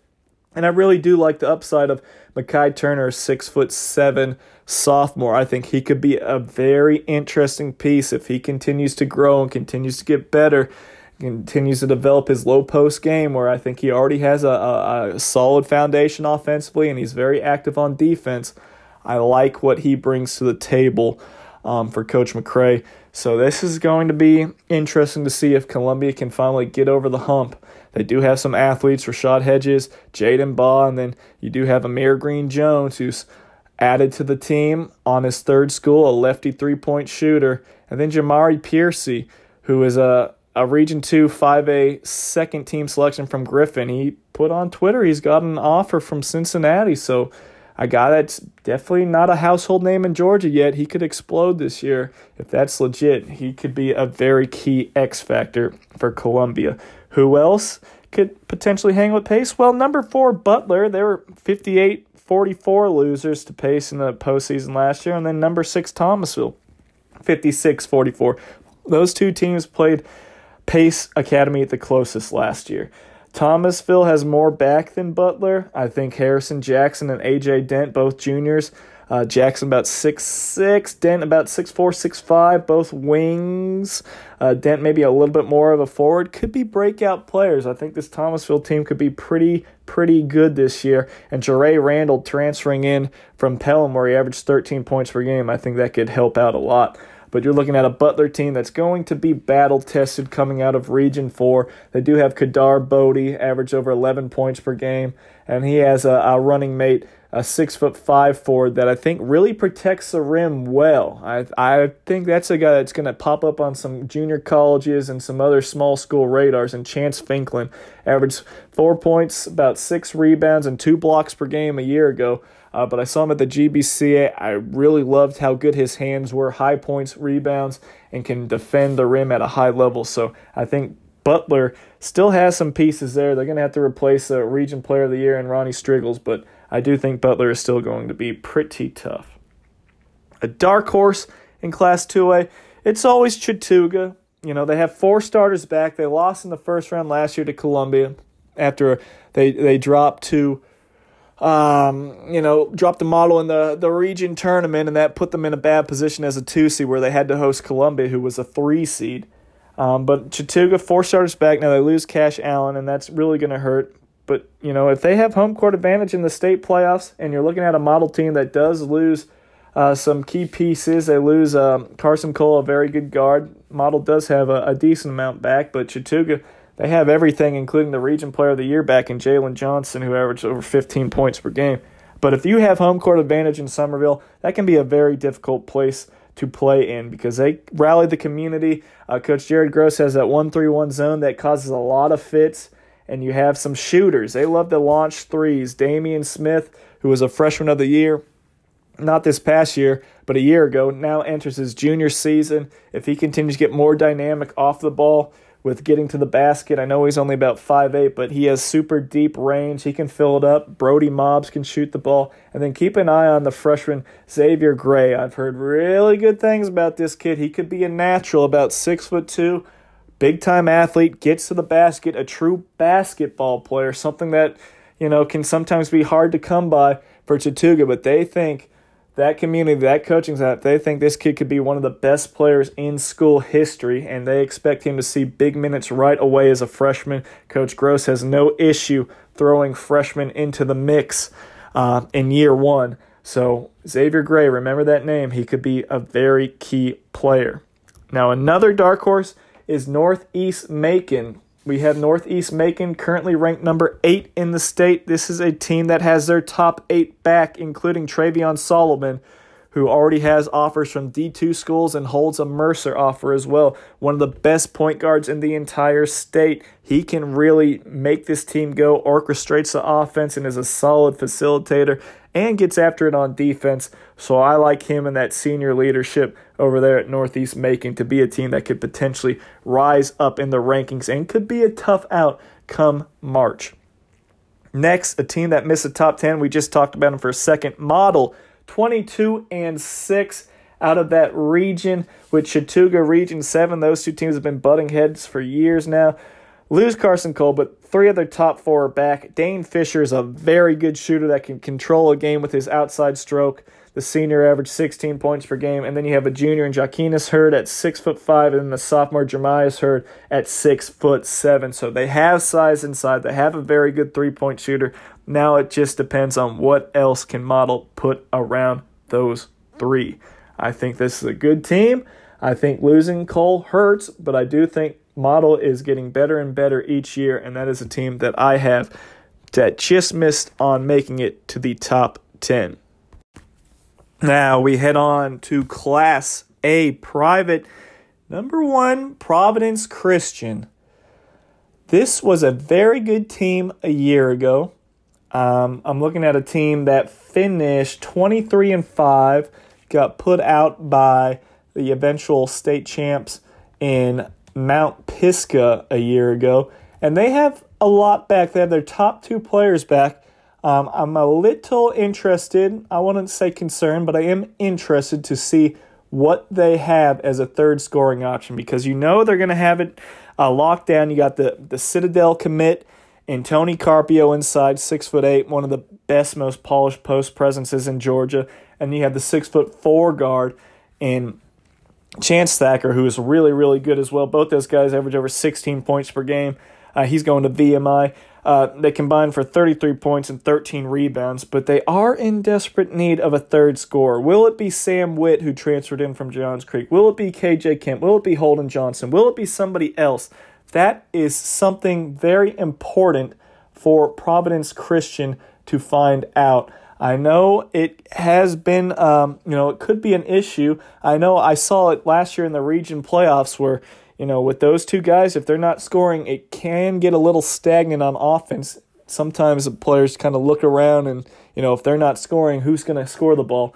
Uh, so someone does need to emerge as a third scoring option. If they get that ironed out, I think Providence Christian has as good a chance as anybody uh, to win a state title. But it does come down to do you have enough scoring options between or beside your top two D1 players? Um, but to have two Division One players, you're in a very good predicament right there, and that's a good problem to have for most teams. Storyline in Class A private. The parity is high. The parity is high. This is the first time since 2018. Um, well, yeah, since 2018, a team other than St. Francis or Green Forest didn't win. Um, you know, I'll read off what we had here. It was the first time, just the second time the second time since 2013 a team other than St. Francis or Green Forest won the Class A private state title. So parity is high. Um, Green Forest, again, every single year they had the most talent on paper. I don't know what the issue is over there, but again, if you just played games on paper, Green Forest should win the state title pretty much every single year. Um, but they they have to figure out you know, they always have moving pieces there. They got to figure out how to get that right. But their talent is just absolutely loaded. Now it's up to them to get the job done. But I've seen it enough to not put Green Forest number one and not even put them number two. Instead, I'm looking at teams that dominate with defense in Class A private, and that would be Galloway, who's ranked number two. They don't have seven footers like Green Forest. They don't have a, a slew of D1 players. They have Anthony Arrington, who might be the you know the favorite to win Class A Private Player of the Year. He does everything for Coach Tulowitzki, but it's all predicated on their defense. They allow just over 41 points per game. They grind you. They don't need the size to get the job done. They're fundamental. They get good shots on offense. They are comfortable playing low scoring games if need be. They are very good on defense. Number four, Christian Heritage, another great defensive team. They only allowed 60 or more points three times last year. Now, I know their region wasn't super world beater best region, but it is very good this year in Region 7, a very, very improved, very good region. But that alone, they only allowed over 60 points three times. But unfortunately for them, the three times they did allow over 60 points, they lost. But Christian Heritage is a team that has a lot coming back, led by the freshman of the year and Jax Abernathy, who averaged over 20 points per game. He is a straw that stirs that drink. Very key player, very good player, one of the best players in the state. And then number eight, Darlington, another Region 17. They allowed only 45 points per game. Again, they're comfortable playing a slow paced game that will grind you out, that will be physical. Again, this is a team that doesn't have as much length as a Green Forest or the firepower, but they're very good defensively, and they do have a stud player that gets the job done.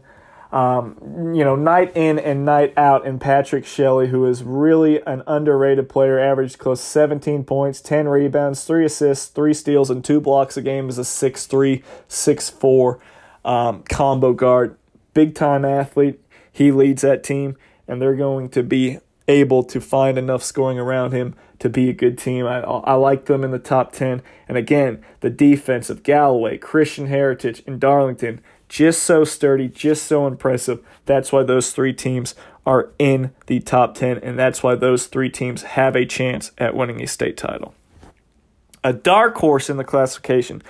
North Cobb Christian, saw them in the CTC Fall League. Very, very impressive.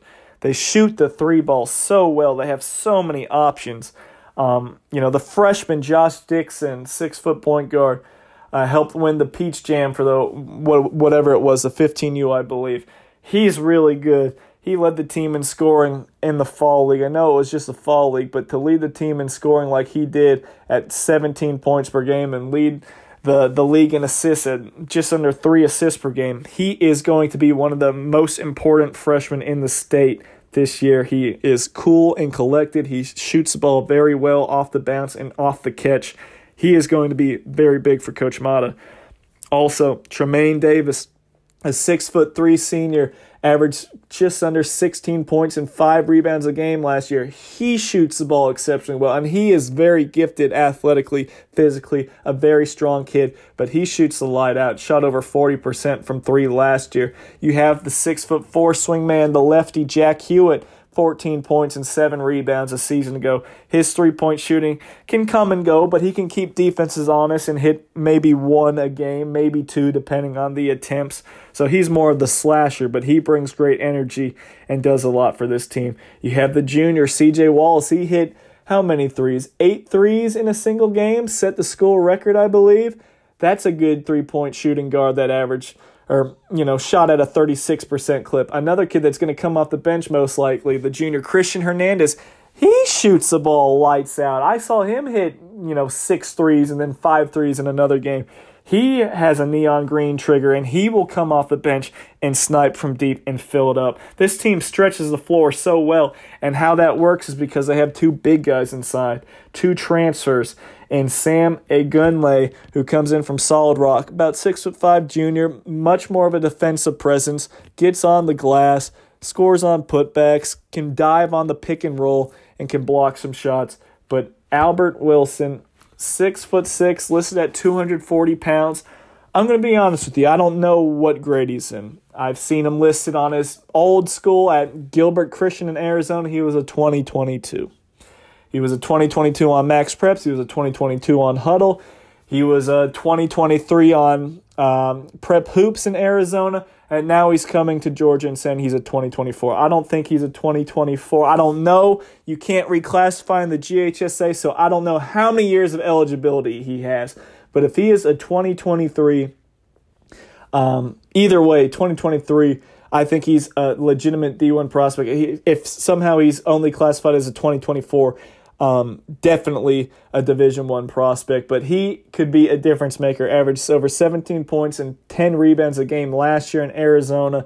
Strong, physical, rebounds, pushes the ball, can shoot the three a little bit, uh, scores with his back to the basket. He could have a opportunity to emerge as one of the best big men in the state of Georgia in Class A private. If he is able to do so, and again, I don't know, I have him listed as a junior, just kind of splitting the difference as far as what grade he really is.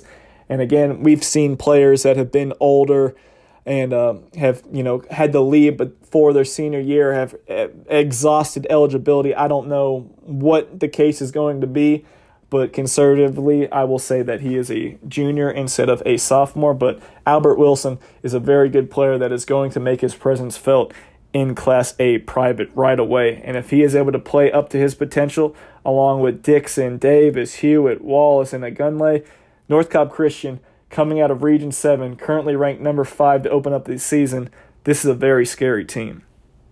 Now, for some teams that just missed the top 10, St. Francis, 16 and 10. Daryl Armstrong, the new head coach.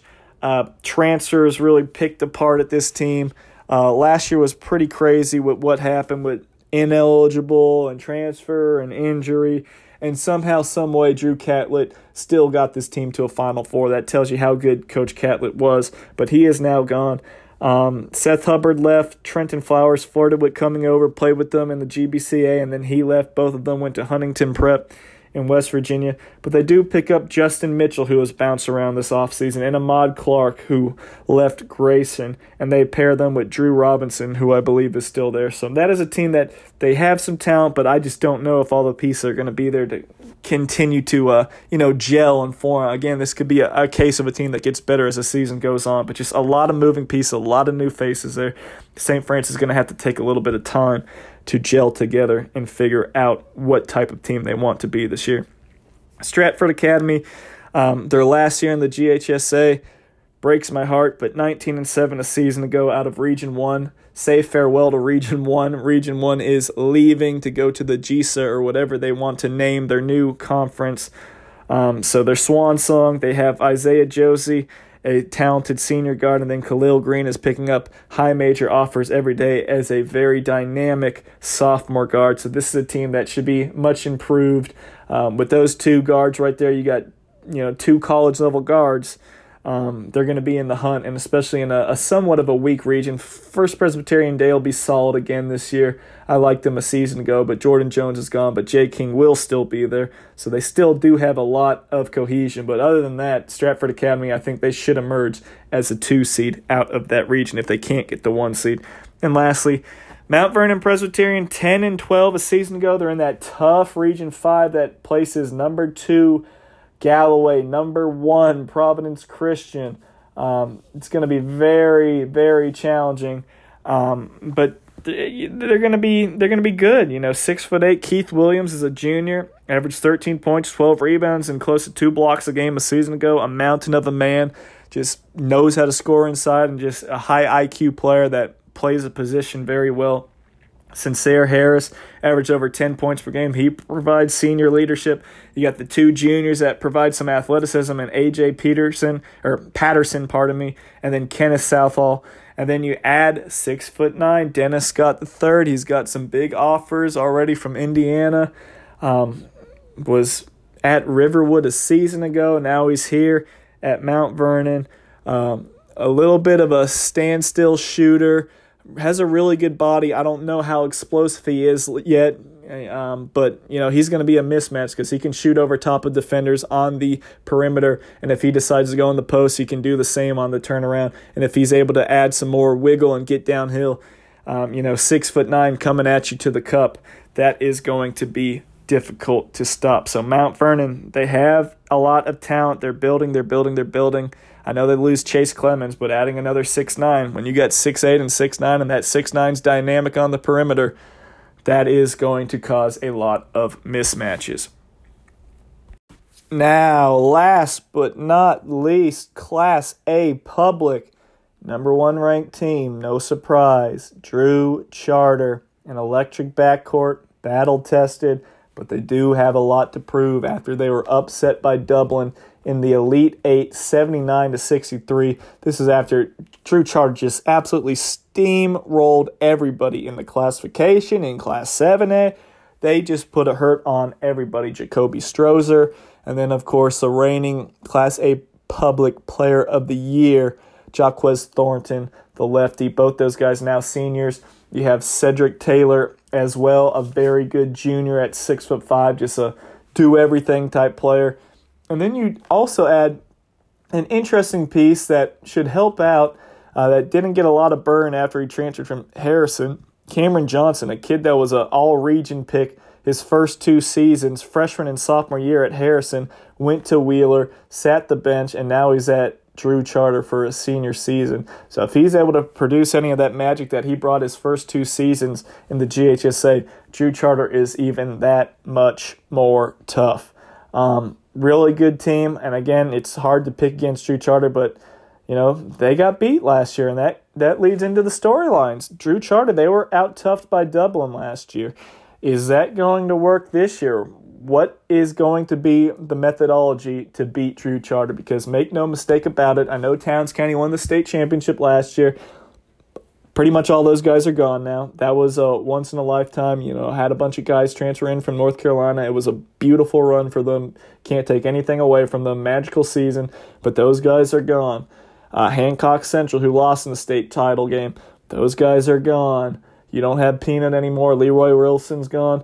A lot of those guys are not there.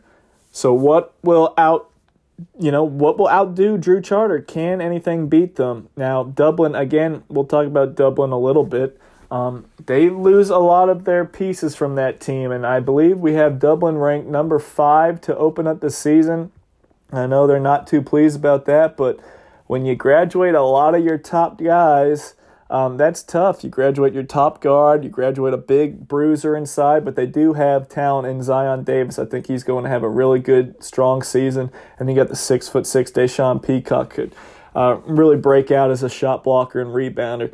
Um, Dublin's going to be tough. They're going to be, um, you know, they're going to have something to say. 27 2 a year ago, got beat by a half court shot by Dublin, uh, by Hancock in the uh, uh, Final Four last year. And who knows if Dublin plays Towns County in the state championship, maybe Dublin would have won that one. But they're going to start at number five. Um, but again, out tough last year, maybe if you want to say that's what happened. Got punched in the mouth and just could not respond.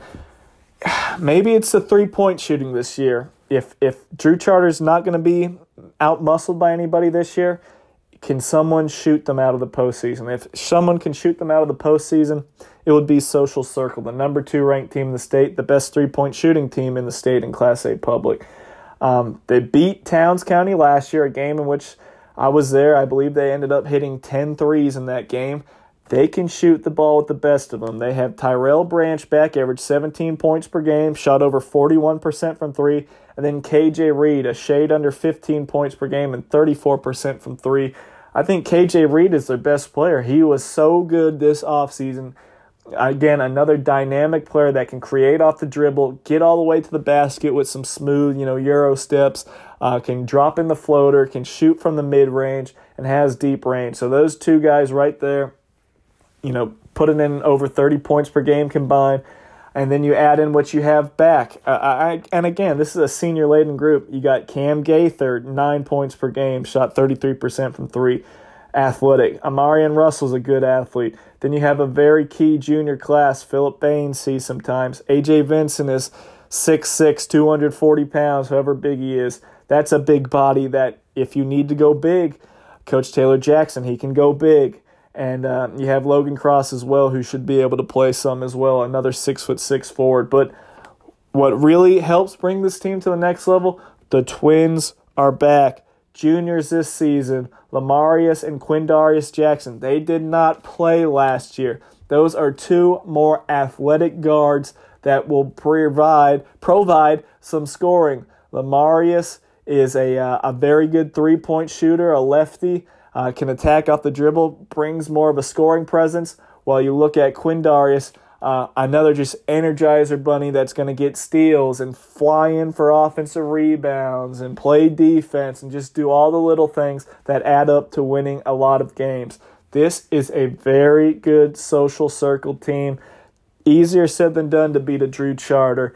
Easier said than done to beat a beat a Dublin. You know all these teams, but Social Circle, they have everybody back. Drew Charter, they have everybody back. I look at the rest of the top 10 in this classification.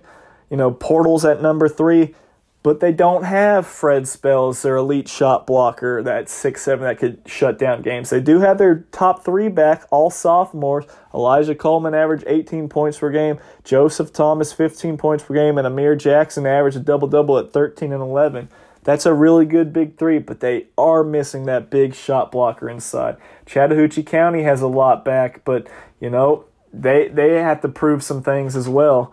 Um, I think that's a team that loses their uh, you know the number three score, so that is a, a little bit of a void there. Dublin, we already mentioned they lose a a good chunk of their senior leadership, but again, I'm just looking at Drew Charter and Social Circle. Everybody back on both rosters. Drew Charter has two Division One caliber players at the guard position. Cedric Taylor, wouldn't be surprised if he got a sniff at a low major school. Maybe by the time he's a senior, he's an interesting piece. And then social circle, they might not have those D1 guys, but they had that team chemistry, that cohesion, that depth, and some really good outside shooting. So, social circle, Drew Charter, don't know if we'll ever get to see it, but that would be really fun to see those two teams match up. Now, a dark horse in this classification how about number seven, Lanier County? Four of their top five are back. Now I know they slip, uh, they slipped to about 16 and seven a year ago, which is one of their, you know, they're traditionally been winning 20 games every single season, but 16 and seven, they made it to the Sweet 16. Lost to Terrell County 58 to 49, a team that was might have been unbeaten at that time. Um, but Lanier County, four of their top five back, their top two players are seniors. EJ Brown, a six foot five senior wing, and then you got a six foot six forward in Jaquan Pope. You got size and athleticism right there, and they do have some quality guard play around them and a five foot ten senior Ethan North and then a six foot one junior Cason Register. So Coach Stites, they they got some guys right there, and you're in that region where it kinda opens up in region two. Irwin County graduates their top four. They were all football players. Those guys are all gone. Their top four is all gone. You would have to assume Irwin has to take a step back. Lanier has to take a step forward. Turner County, they lose their leading scorer from a season ago, but they have three really good players coming back. But Turner County, they're ranked number 10 right now. I, I kind of like Lanier County ahead of them at this point right now with just all the talent that Lanier has back. Um, so Lanier County, if they want to be a true dark horse, you know, if they want to take a deep run, I guess you could say, in the state tournament, they have to secure that number one seed out of Region 2 and give themselves the best opportunity for the best path to make it to Macon. And now for a team that just missed out on the top 10, you know, it's sometimes shooting fish in a barrel. Class A public can be very, very tough. Sometimes there's a limited amount of stats provided, a limited amount of information that's out there on these teams. You don't know who's playing football full time, who's playing basketball, who's doing this, who's doing that.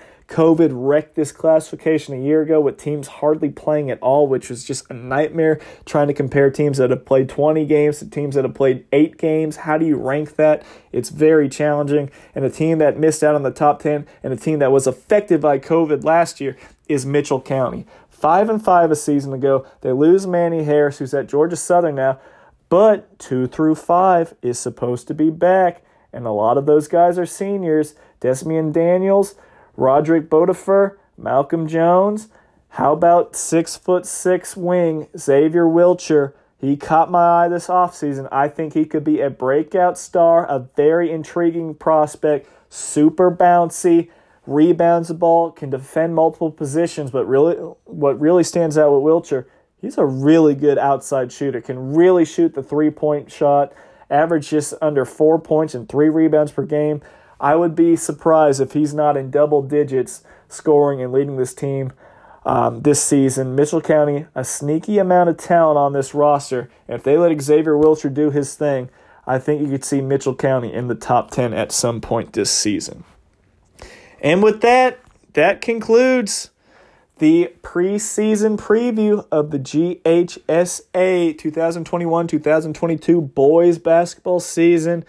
Breaking down all eight classifications, trying to touch on as many players and teams as possible, just giving you a little bit more than what you may be able to read with a subscription on sandyspill.com. Again, I very much would hope that you subscribe to sandyspill.com. 15,000 words of insight on these teams. You're just not going to find that anywhere else. And, uh, you know, let's hope for a COVID free season. Let's hope for limited stoppages. Let's hope for the safety and the health of all our players. And as always, you know it's going to be a tremendous GHSA season. So buckle up, tune in, and, uh, you know, stay tuned to Sandy Spill. We start the season November 13th with Sandy Spill Tip Off Classic. I will be here to provide all the coverage all season long. Entering now, I believe, year six. Let's get to it, and I will see you in the gym.